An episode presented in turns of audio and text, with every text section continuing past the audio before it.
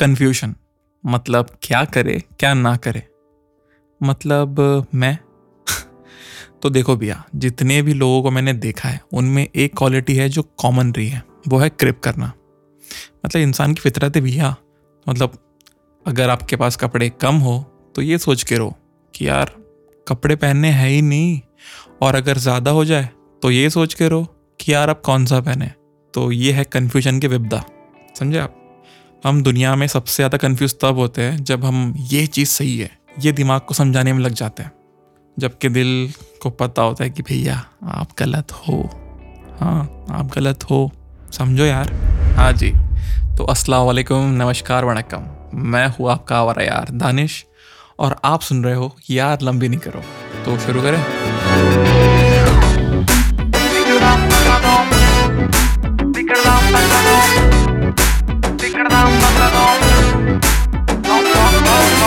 Okay, तो when it comes to performing art, खास करके मैंने अपने प्रोफेशन में ये देखा है कि people tend to get confused. मतलब अगर आप सिंगर हो तो इसका मतलब ये नहीं कि आप सिर्फ सिंगर ही हो, आप म्यूज़िक कंपोज़र हो सकते हो, म्यूज़िक प्रोड्यूसर हो सकते हो, लिरिस्ट हो सकते हो, और अगर ज़्यादा ही कुछ क्रेज़ी हो गया तो आप मतलब एक्टर भी हो सकते हो, सिंगर होने के साथ साथ, और सीए भी।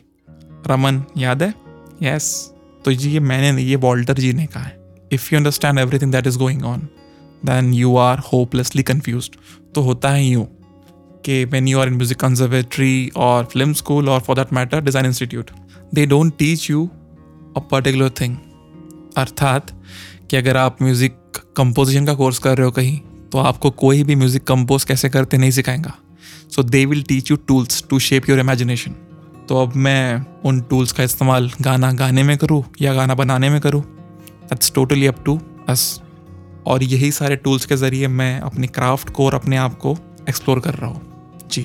लेकिन जब मैंने अपनी जर्नी शुरू की थी इस फील्ड में, तो मैं भी थोड़ा सा कन्फ्यूज़ ही था। मैं भी ये सोचता था कि लोगों को मैं बोलूँ क्या, कि मैं हूँ क्या। फिर ग्रेजुअली धीरे धीरे चीज़ें पता चली and then I got my answer, ठीक है। बट यही सवाल काफ़ी लोग पूछा जाता है कि यार आप सिंगर भी हो, आप कंपोज़र भी हो, आप प्रोड्यूसर भी हो, मतलब आप हो क्या। तो आज हमने ऐसे शख्स को ले लिया है जिसको भी ये सवाल पूछा जाता है। तुम ही सोचो ज़रा,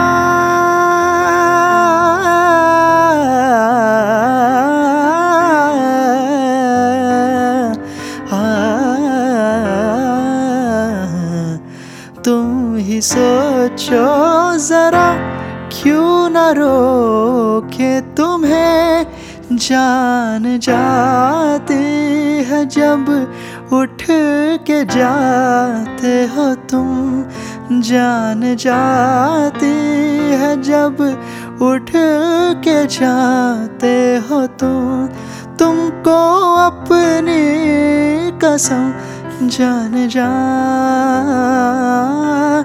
बात इतने मेरी मान लो, आज जाने की जिद ना करो, आज जाने की जिद ना करो। आय हाय क्या बात है।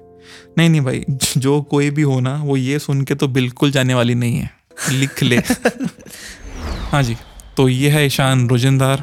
तो ये पेशे से है singer, song writer, music producer और एक टीचर, मतलब सर्वगुण संपन्न इंसान।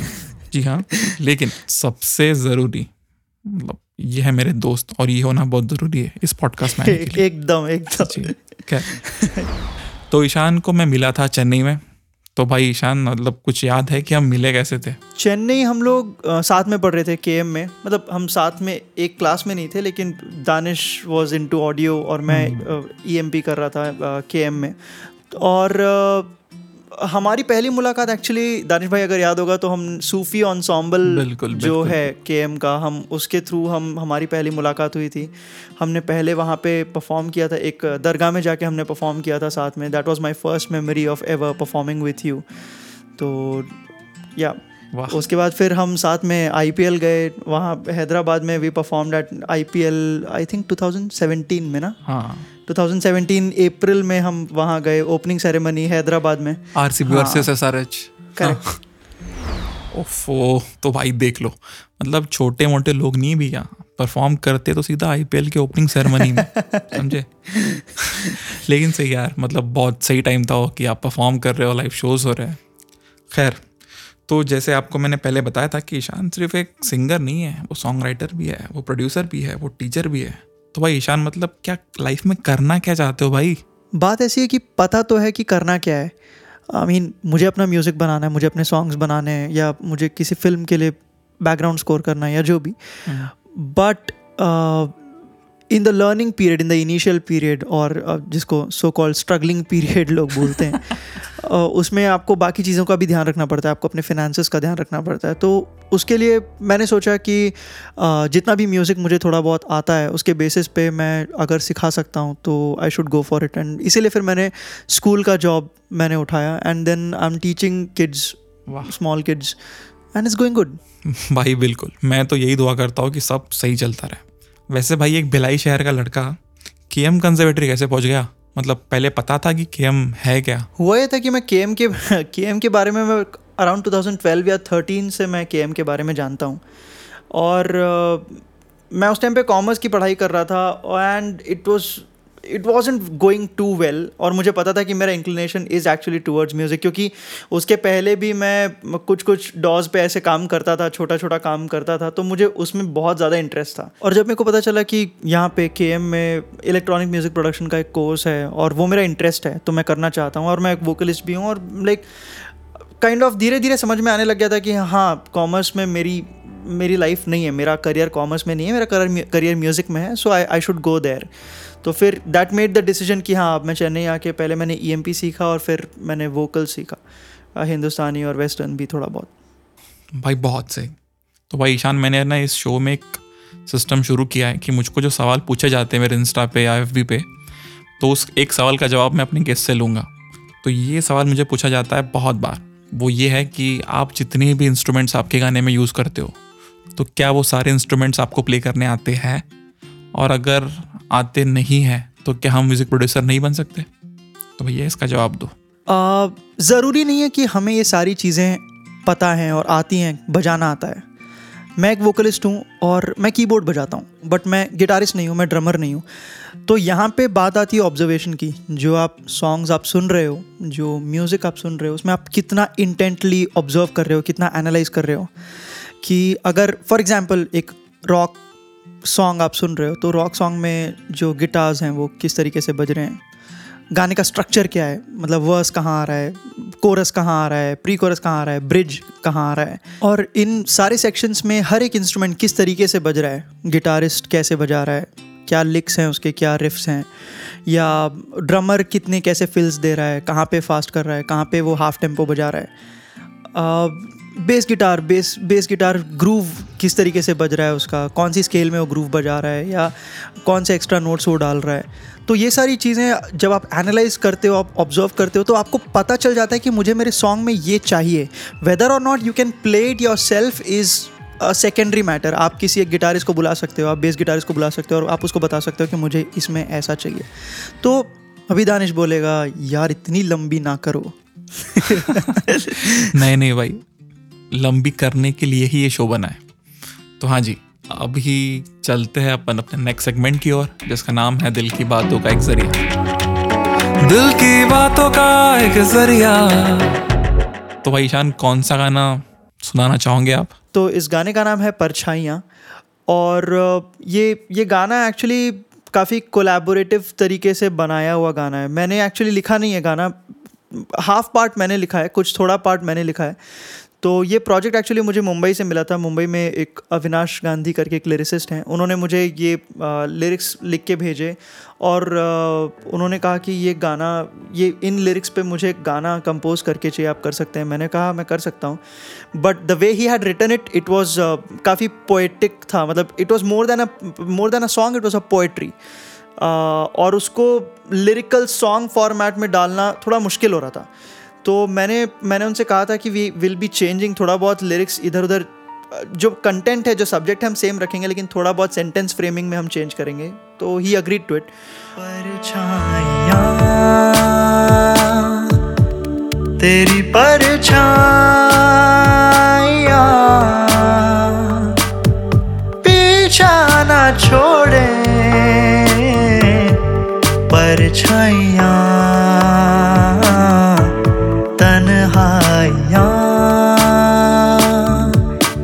ये तन्हाया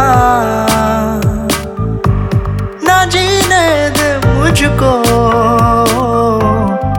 तन्हाया परछाइयां।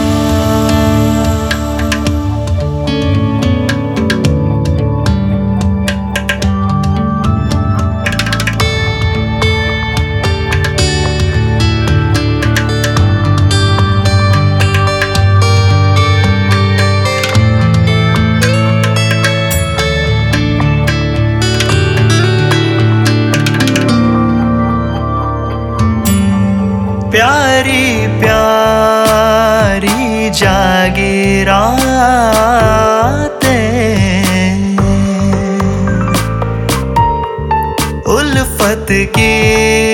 की सारी बातें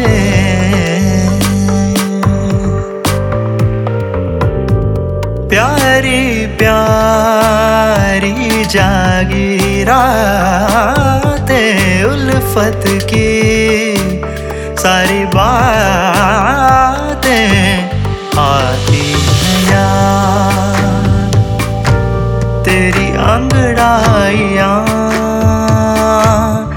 तेरी अंगड़ाइयाँ याद आती हैं तेरी अंगड़ाइयाँ परछाइयाँ।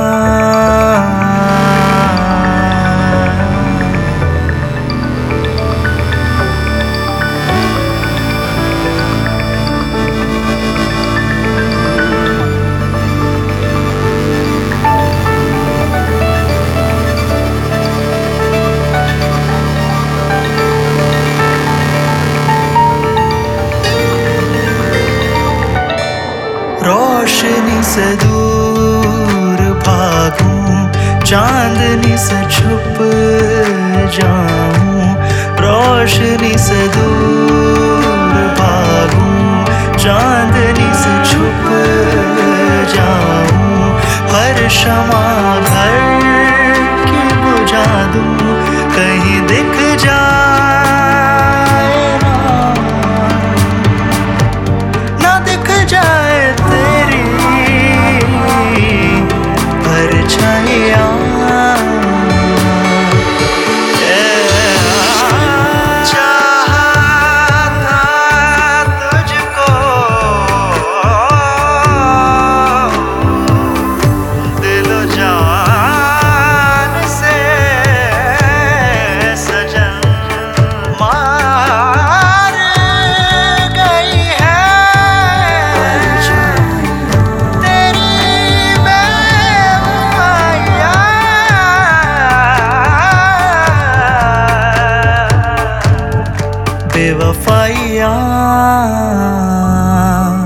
परछाइयाँ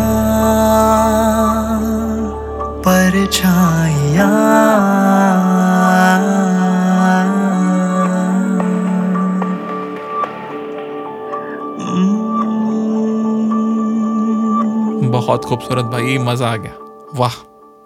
सो कैन यू एक्सप्लेन कि मतलब किस तरीके से ये सॉन्ग प्रोसेस हुआ था, इसके पीछे दिमाग क्या था और इसके पीछे का अगड़म दिगड़म जो है कि म्यूजिकली किस तरीके से अप्रोच हुआ, लिरिकली कैसे हुआ?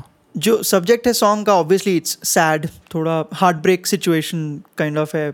अगर मैं इसमें पूरा ही ऐसा एक राग उठा लेता जो बहुत ही ज़्यादा डार्क है, ज़्यादा सैड है, तो again it would have been not really justifiable. तो मैंने इसमें उठाया था राग चारुकेशी। तो जैसा मैंने कहा, ये गाना पूरी तरीके से सैड नहीं है और चारुकेशी राग, टू बी रियली ऑनेस्ट, मैंने इसमें चारुकेशी पूरा एकदम स्ट्रिक्टली सिर्फ चारुकेशी यूज़ नहीं किया है। इसमें राग के बाहर के भी काफ़ी सारे नोट्स हैं, बट मुझे लगा था कि स्ट्रक्चर वुड बी नाइस। अगर वो एक स्टार्टिंग पॉइंट अगर चारुकेशी होगा तो गाने में काफ़ी सेंस बनेगा। जैसे तूने कहा ना कि राग बेस्ड सॉन्ग है, बट इसमें इसके अरेंजमेंट सुन के कहीं पर भी ऐसा नहीं लगा कि यार ये कोई क्लासिकल सॉन्ग है। तो अगर मैं थोड़ा सा इसको गा के एक्सप्लेन कर सकूं तो फॉर एग्जांपल जो पहली लाइन है, परछाइयां तेरी परछाइयां, यहाँ तक song is actually sounding pretty sweet and ऐसा लग नहीं रहा है कि गाना sad है. पीछा ना छोड़े तेरी परछाइयाँ, मतलब वहाँ पे सैडनेस आ रही है ना, तो जहाँ पे सैडनेस आ रही है वहाँ पे पीछा ना छोड़े परछाइयाँ.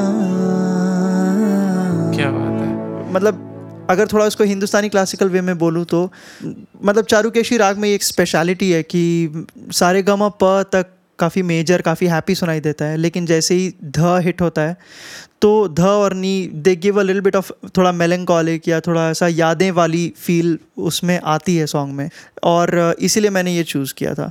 वाह. तो जी ये थी एक ईशान रुजिंदार की छोटू सी master class. And thank you so much Ishaan यहाँ पे आने के लिए, अपना नॉलेज और अपना एक्सपीरियंस शेयर करने के लिए. तू क्या थैंक यू बोल रहा है, मुझे थैंक यू बोलना चाहिए. थैंक यू मेरे को फीचर करने के लिए.